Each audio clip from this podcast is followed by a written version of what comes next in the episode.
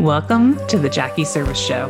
I'm Jackie Serviss, where we are talking all things people strategy, entrepreneurship, and how hiring the right humans will unlock the next phase of growth in your business.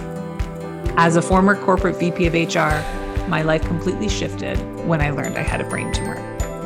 From this moment forward, I knew that there was more. I dove headfirst into healing, mindset work, and spirituality. And from this space, my entrepreneur journey was born. Now I am a people strategist and founder of Serve Recruitment Agency, a boutique recruitment firm that helps scaling companies hire aligned leaders for growth. In this podcast, I'm going to share about my business journey, entrepreneurship, leadership, and how hiring the right humans unlocks massive potential. Welcome to the show. Are you confused about hiring? You're not alone. Majority of leaders struggle to figure out who they need, in what roles, and when, and how these people will have the greatest impact on the growth of their business. This is why we created People Strategy Sessions to do a deep dive into your business and help you build a clear roadmap on the talent you need to drive sustainable growth. We dive into your greater why, where you are today in your business, where you want to go in your business from a growth standpoint, and ultimately, who do you need to enable that growth overall? For more information, please send an email to jackie@jackieserviss.com or feel free to reach out at Jackie Serviss across all platforms. Welcome back to another episode of the Jackie Serviss Show. Shaun Clark, I'm excited about this one because we're going to get to know each other on the show. And I had a chance to take a look at your background and invite you into the show, and you so graciously accepted. So I appreciate you being here and getting situated back to the Western Coast time zone after a trip overseas. Yeah, well, thank you for having me. It's good to be here. Well, I love it. We're going to dive into a lot of questions just around what it's like to be a founder of multiple companies and a co-founder at that, and some of the different experiences that you've had. But before we dive into that, I always like to keep it light up front and do a couple rapid fire questions so people can get to know you better. Sounds good. Love it. Okay. So where did you grow up? In and around Portland, Oregon. Okay. And where's home now? Eugene, Oregon. Okay. So we haven't left. We haven't gone very far. Well, I was technically born in California, then I lived a year in Tennessee, then I lived 5 years in Colorado, and then I moved to Oregon, but that was all before seventh grade. So I figure post seventh grade is mostly grown up. So I have lived in a couple of places, but most of it's in Oregon, yeah. Okay, you have your roots planted there and, exactly. And keep coming back. I love that. A book that you recommend to everyone, something that you love to get in the hands of other people. Ooh, that's a good one. The Psychology of Money. What is it about that one that catches your attention? It does a really good job of, I'm a huge Warren Buffett fan. It does a really good job of talking about how to sort of over time make money by doing boring things that are not radical or exciting and won't, don't play well at cocktail parties, but just sort of functionally work over a 30-year period. And if most people just did them, they would be radically better off for having done so. Love this. Okay. I that's one I have not read. So I'm going to put it in the Amazon. I got it as a gift and I didn't have high expectations, but no, it was incredibly well done, just mostly because it had a lot of good advice that I felt like I was already aware of, but only because I was a crazy follower of Warren Buffett. And so I thought it was great to see it put out in the public that way. Love that. Love that. A mentor who you can go back to and remember kind of moments in time that, whether it was advice or just frankly being there, that were kind of pivotal moments in your own philosophy and business or life. I would say, I never personally met him, but I've seen him many times. I'd say Warren Buffett is probably my best mentor. Just been to Omaha, Nebraska to see him 7 years in a row, maybe it's 8 now. And just having an opportunity to listen to him, ask him questions, read a lot about him. I just felt like he's a good hero and mentor from my perspective, mostly because he's old and he's been doing things for a long time. And I really appreciate things that have longevity and sustainability. That's why. Yeah. Consistency over time, right? It really, there's, you see it so many times within business or on the online space, people kind of come off and on it so quickly. And it's just people doing the same thing repetitively, whether people are watching or not, that it's right. Always impressive to me. I grew up an athlete. So the like constant, working out in the dark or when people aren't watching is definitely a philosophy I've followed as well. So I love that. Thanks for sharing. Let's do this. I'd love to open the door to learn a little bit more about your story and understand how you got into entrepreneurship and frankly, being a founder/co-founder so early in your career and how that's kind of evolved over time for you.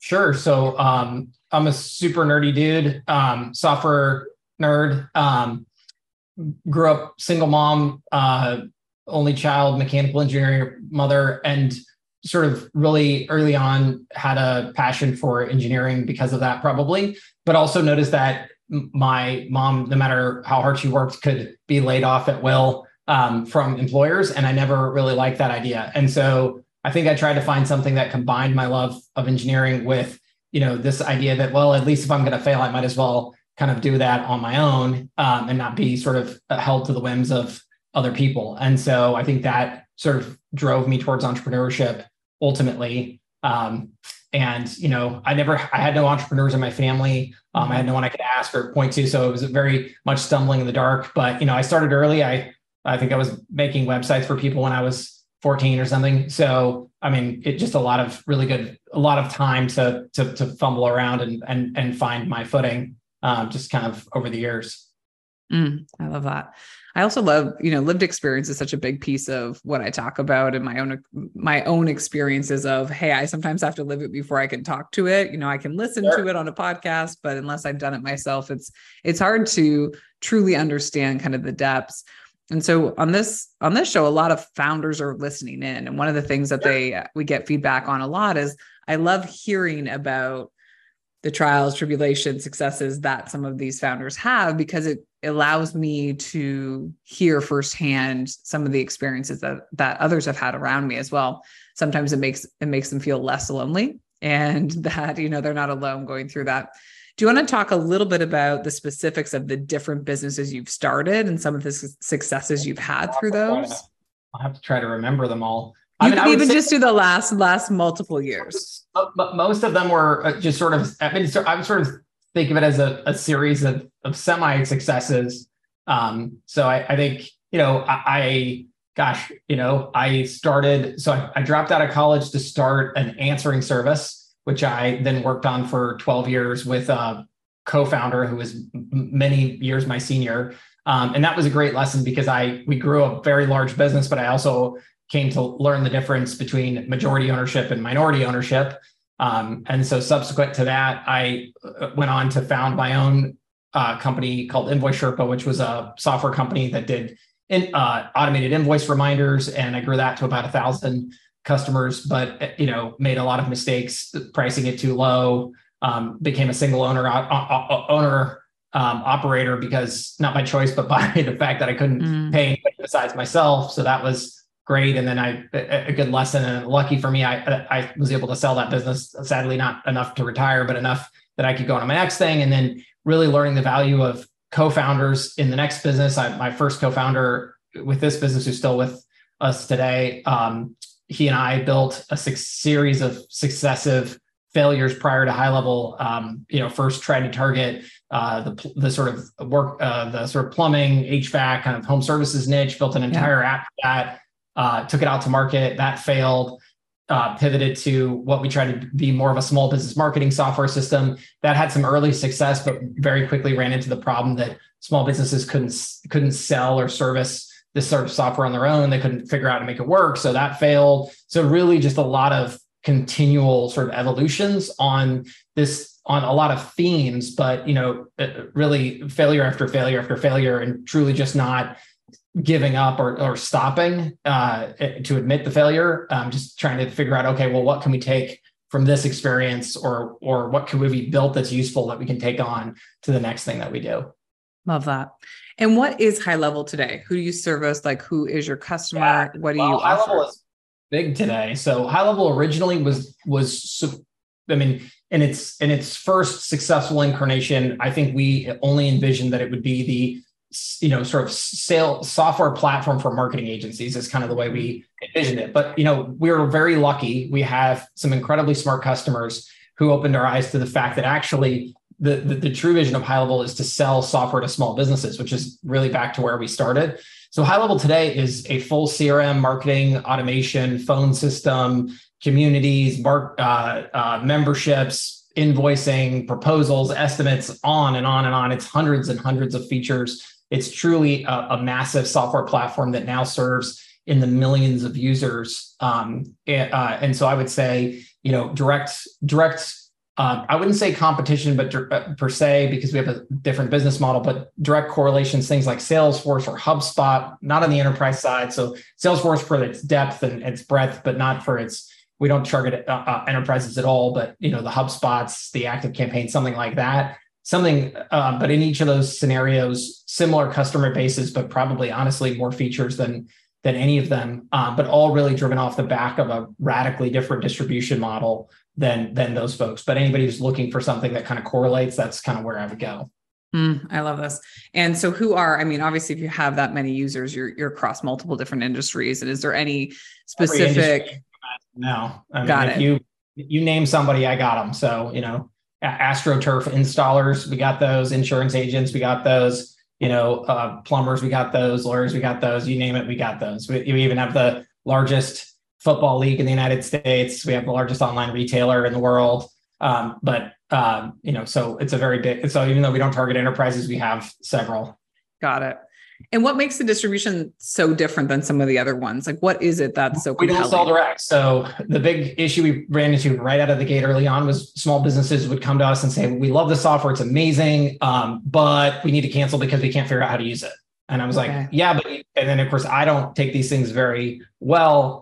So I would just sort of say, are you stupid? Are you an idiot? Like, which is it? Because, at the end of the day, if you don't have this type of software in your business, you're going to lose, your competition's going to crush you. And I would get people who would just admit like, yeah, that's so true, but I still can't figure out how to be a plumber by day and a marketer by night. I just can't put together. And so this is where we were very lucky. Again, we had a marketing agency actually call us who had a co-customer in common and say, "Hey, we want to get on the phone. I want to get on the phone with you and see what you're doing for my customer," that kind of thing. And as usual, with almost every great idea I've ever seen, I said, "Oh, that's the dumbest thing ever. I should never talk to this person. They don't even pay us. Why would I talk to them?" But he was super nice. And so I figured, well, let's just waste an hour of our day because we don't have anything else to do. And it turned out that not only was he very nice, but he totally understood what we were trying to do. He bought it for all of his existing customers, which still wasn't very convincing to me. But he then opened my eyes to the fact that it's truly the marketing agency, or sort of think about it as a third party consultant, whatever you want to think of, behind the scenes, that truly makes most of this software actually functional for a small business. And it really changed our whole world. And we subsequently shelved the whole idea of selling small businesses entirely. And now only sell to marketing agencies is what we call them, but could be consultants, could be bookkeepers, could be just anyone who has a third party relationship with a business who's already in there doing something for them. That's our distribution model. It's brilliant. I love it. My niche is all about hiring, and specifically I hire a lot of integrators for founders and CEOs. And a lot of my clients, I've a number of clients who are marketing agencies. And when I saw your technology, that was one of the first questions I was asking. It's like, okay, who's that ultimate customer that you're selling to? And so often you're right, because it's those agencies that are actually implementing the strategic efforts in-house and helping own the tech. So I love this distribution model. It's genius. Thanks. Well, I lucked into it, so I can take no credit. Well, hey, you had an hour conversation that opened your eyes to what a new possibility was. I'm a really good thief, so don't worry about that. I'm happy. Every great idea I've ever had, I've stolen from someone much smarter than me. And that's what this is all about. It's actually just sharing ideas or sharing what we've learned through the experiences in hopes that somewhere down the road, we can help somebody else. That's really the intent. 100%. Absolutely. I love it. So now you're over 600 employees. You're global. You just got back from Japan. I caught you at a time where you're reintegrating back into the West Coast time zone. And I'm a little fuzzy, so I apologize. And now you need a cup of coffee. Anybody who's wondering what the heck's wrong with this guy, I'm generally odd, so don't get me wrong. But the time zone change is also contributing. Well, you know what? That's it. It's a lot to get your body back onto your West Coast time zone. That's right. So I'm curious for you, when you think about the successes that you've had at HighLevel, your 600 plus employees, what have some of the unlocks around people been for you? What has hiring the right people led for your business? Well, I think it's been instrumental. Looking back, things that I always tell people are like, there are many positions we have today that I wish we'd hired sooner, but I simply delayed because I either didn't believe it was necessary or because I was just scared about cash flow. We've been bootstrapped since the beginning. We did take a round a couple of years ago, but we didn't actually need the money. So, we did that for other reasons. And so when you're spending your own money to hire people, I think you get really cagey about it. And so not hiring soon enough, I think, is really a big important lesson. And then as we've grown to this size, one of the things I would say actually is ignoring common sense has been the best thing we could do. So, you get a lot of advice to hire like super experienced people and who've been around the block and done this and that. And I think there's some merit to that, but I also think the counterbalance that people don't often really realize is that those people bring their own baggage to the situation.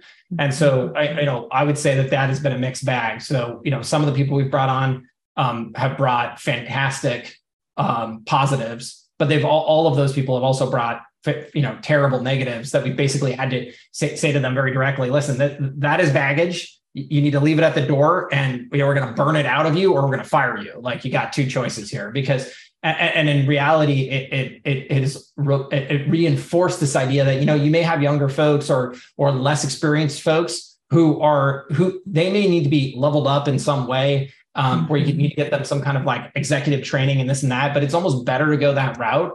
Then, because it's sort of like, it seems obvious now, but it's sort of hard to describe. But like, hiring for the smile, right, is the way I would always think about it. Because if you find, let's just say you need friendly people, like, how do you train someone to be friendly? It's like, it's impossible, right? Yeah. But you could find a lot of friendly people who like aren't good with numbers, or, there's some specific skill, or like, they don't know HR policy, this and that. Like, those are things that can be trained, but you just can't teach people to be nice, right? Mm-hmm. And I think in our business, we came here through a journey of very entrepreneurial people, and hiring, like, experienced corporate executives who just also happen to be entrepreneurial. Good luck with that. Like, they're just the exact antithesis of each other. So truly, that has been one of the big learnings, I think, of late for me is, I'd rather level up existing people, or even just continue to hire the way we always did, and forget your stupid LinkedIn resume. I don't care if it's ugly. In fact, the uglier, the better,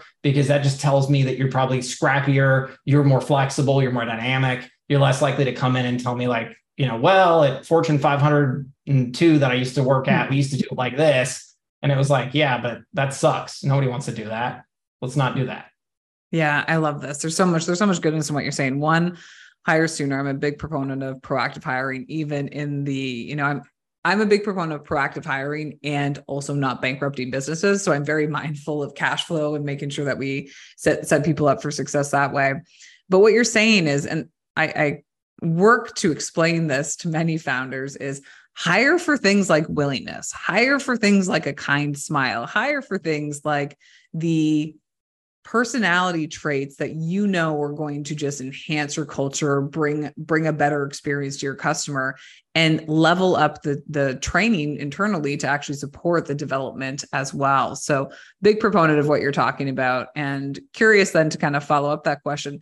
Do you then typically hire more, let's call it like new grad level talent or more junior talent, and then build them within the business? No, we don't think it like that. I think the thing is, the more frames you put on stuff, like the harder you're going to make it on yourself. I think what we do is the only thing I look for is just like, we look for entrepreneurial people. Got it. Right. I don't care how old you are, or young you are, or like where you live or this or that. I just care that you're not like, ensconced in some value system that, it's amazing how many people come to the plate. Like, they work for companies who are falling behind, or they may even work for like software companies, but then those software companies like make no money. And the only reason they have like the doors open is because they like raised hundreds of millions of dollars. And so when you show up here, it's like, well, we don't do that here. And so like, I can't use you because you're so jaded. And like, well, what do you mean we can't spend $10 million on the trade show budget this year? It's like, what are you talking about? You you know, like, do you realize that makes no money? Do you realize like that's why your company today is, you know, is sort of like, you know, on the take from VCs all the time to keep the lights on? Like, that's not how you do this. Mm-hmm. Yeah. Got it. Yeah. That's helpful to kind of get a sense of how your, what your philosophy is around hiring and where you bring them in within the business. I think we do skew younger, but, and maybe that is the entrepreneurial thing, but I would say that I've certainly run it. I've also run into older people who are incredibly entrepreneurial. Absolutely. You know, and speaking as an older person myself, you know, I can see the merits on both sides, but you know, it tends to be, as you get older, you get more, I think you do get more, you know, jaded and you lean back on your experience a bit more and assume that's how the world's always going to be. It's funny how travel can be so insightful. I just went to Japan and one of my biggest takeaways was how time warped they appear to be. It feels to me like around about 2005, they hit the pause button. So everything that was in 2005, they own it. Like hybrid cars, they invented them. They're amazing. They've got bullet trains that go 170 miles an hour and they've never had an accident, and it's amazing. Except in both of those technologies, they've now been radically one-upped. I mean, the maglev trains go faster. They float on magnets. The Chinese have them. The Japanese don't. What the heck happened? I know they didn't innovate, right? What, you know, they created hypercars. That's cool and all, but guess what, guys? Moving on. Let's move to electrics. It's all batteries, but they don't do that there. And so it's weird how you can win the day, but then as soon as you pause up, it's like you just start to lose it. And you give enough time, even really big, expensive things like bullet trains, you could still lose your edge on a bullet train, you know, even though that's a radically hard thing to build. And so I always just think it's most important to be entrepreneurial more than anything else, because it always tells you can't stop. You have to continue to move. You have to continue to innovate. And a lot of the ideas that used to work, you got to blow those up or burn them down, because the new thing is what's going to lead the day. Yeah, I love this. Let's actually break that down a little bit more, because I'm hearing a lot of the things that you're saying, but I'd love you to maybe directly answer the question of what does it mean to be entrepreneurial to you? I mean, to me, it just means like you're just sort of constantly in a state of action. Like you're biased towards action, right? So in everything you do, you know, you're looking to like, okay, cool, check. What's the next step? Like, how do we continue to make this better or, you know, even different, right? Like, how do we continue, you know, what is going to disrupt this? What is going to be the way in which that, you know, what is the thing that we hammer on today that we say like, this is absolutely never going to change. This is 100% super important, that actually now that's going to go away. And what is going to cause that to go away? And it's always that bias towards action that makes it super important. And really not saying like, that's impossible or that like, and it's mostly like people saying things like, well, that's against the policy, or like, that's against the rules or something. Like those are the statements that you need to watch out for, because that tells you that someone's created this artificial barrier that is holding them back from something. And it just, it leads to wacky outcomes that tend to really like hurt people. Like, again, my recent travels, we got into a situation where, you know, I've seen this, I've had this happen in the US, I've had this happen in Japan. So I now know the difference. So we were waiting in one airline line. It took like 45 minutes. It was a crazy long line. We get up there and the airline, I've had this happen in the US airlines. Like, oh, you know what? Actually, it says our name on the ticket, but it's actually being flown by this other airline over here right next to us. You actually have to get checked in with those folks. And I was like, okay, that's fine. But you know, we've waited for 45 freaking minutes. Like, can you move us to the front of the line? Because it's not like we did anything wrong. You told us to come here. It's got your name on the ticket, whatever. And in the US, they'll be like, yeah, you know, that kind of makes sense most of the time. Let me see if I can get you blah, blah, blah, blah, blah. You know, and they'll get you pushed up. But in Japan, it's like, nope, sorry, doesn't compute. Like, that's not what the SOP says. That's not what the rules say. That's not what the policy is. Like, it's just very clear that they can't deviate from the norm. And that right there is just an artificial barrier. And what happens in those scenarios is your customer is the person who ultimately gets hurt. Because the person in the company always feels good because they're like, well, I followed the policy. Yay, A+ for me. But it's like, no. But you just destroyed your customer experience. That sucks. You fail, right? Versus had you made an exception to the rule, right? Everyone would have been so much happier because it made sense in that moment, right? That's the bias to action. And to us, that's just brutally important. So I'm curious for you then at HighLevel right now, what are you seeing in the industry or in the trends that are showing you, okay, we have to be innovative. We have to look at things differently because this is no longer going to work the same way.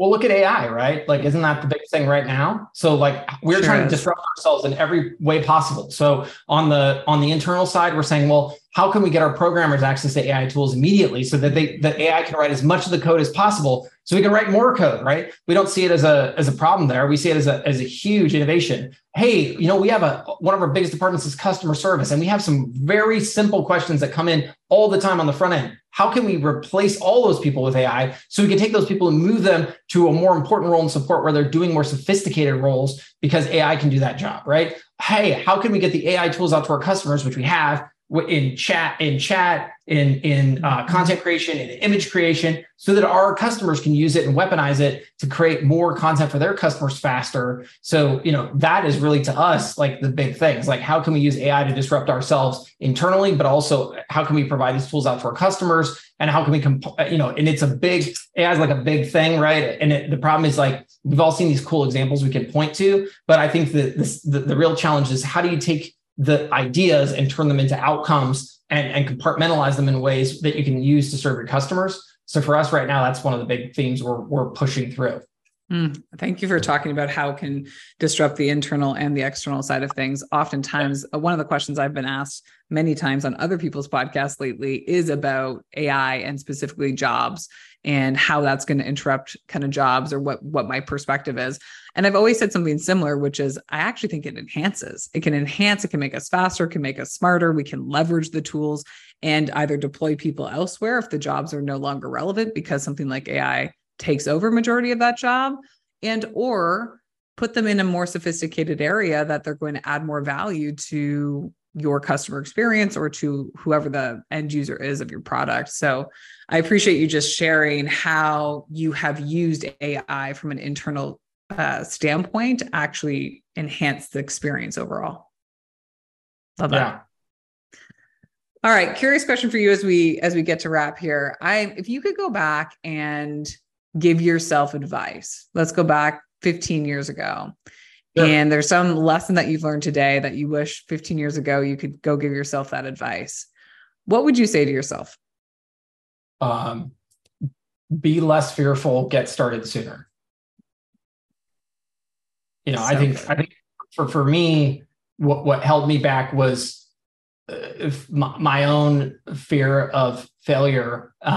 And just sort of this idea I had in my mind of like what perfect would look like in terms of starting a business and scaling a company and this and that. And, you know, I think that I sort of created like a prison where I couldn't move forward.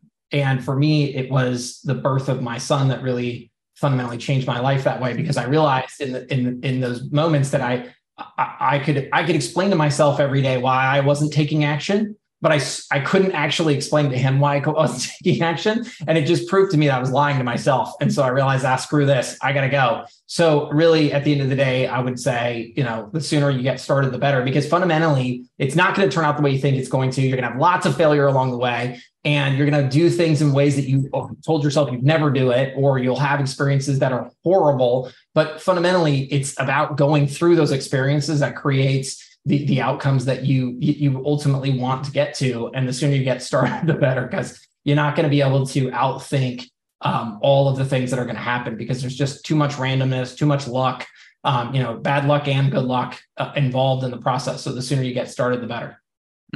So good. How old's your son now? 10. He's 10. I have 6-year-old, almost 7-year-old twin girls.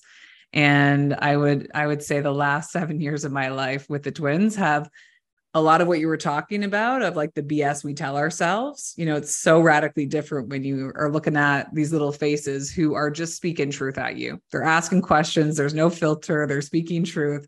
And all of a sudden it makes you question life a little differently, doesn't it? Well, I mean, you're supposed to tell your kids, like, you know, go for it. You can do anything you want to do. And it's like, well, wait a second. Am I following that advice? Because if not, I'm going to look like a hypocrite, and they're not idiots. They're going to figure that out. Right. So at some point they're going to be like, why should I do something that you're not willing to do? So I was like, all right, well, doing it. I love it. And would you say that has he been with you on trips? Has he seen you in the business environment? He goes everywhere. So he went to Japan with us. And that was a work trip. And, we take him, when he's not in school and all that. take him everywhere. And yeah, he and I bore him to death constantly about business. Because, and you know, honestly, whether he is an entrepreneur himself or not, that's on him. I think what I've learned is you can't make your kids be what you want them to be, but I sure as heck am going to give him the education around money and finance and economics that I never had, because I think it underlies everything. I don't care if you want to be a corporate employee for your entire life. That's fine. I mean, not my bag, but that's fine. You know, that's what makes him happy. But at the end of the day, he still needs to know how much to save every month and, you know, how to save it and how to invest it and all those things. And so those types of lessons I think are germane to everybody. And so I feel like, you know, he's going to get that from me no matter what. So, you know, it's just this is how it goes. Yeah, I absolutely love it. We have the same philosophy. I always say, how can I tell my girls to dream big if I'm not doing that as well? And you're right. And the year was one of our first years where any business trip we went on in this winter, they came with us. And it was so fun to actually kind of create these different experiences around, yes, what is mom's job actually? Instead of just, they laugh, they say, mom, you know, you're always on the computer. I don't know exactly what you do. Yeah, this year, what does that mean? They got to actually see it in action. And it was such a different conversation that we can have now. So I love that you do something similar. Thank you for sharing that. Yeah, absolutely. Beautiful. So let's talk about HighLevel. If somebody was trying to learn more about it, or they've listened to something today where they want to get more access to you, how can they get in contact with you?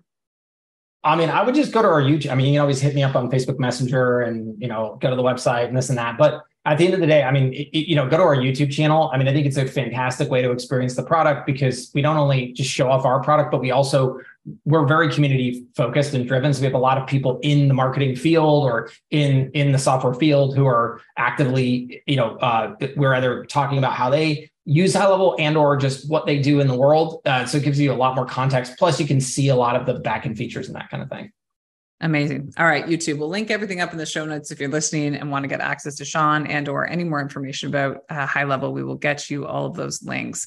Shaun, I so appreciate your time and just your willingness to hop on a quick conversation and share your experience in hopes to support somebody else who's out there that's starting as a founder, thinking about being a co-founder and or just getting off the ground. So appreciate you being here. Absolutely. Thanks for having me. Beautiful. All right, guys, we'll see you again on the Jackie Serviss Show. Thank you for listening in to today's show. If there was a key message that landed with you, please share or send us a direct message on Instagram @JackieServiss and let us know. We love hearing from you. Also, to continue to keep this podcast growing, it would mean the world if you could take a minute and like and rate the show or share it with a friend. Our team is forever grateful.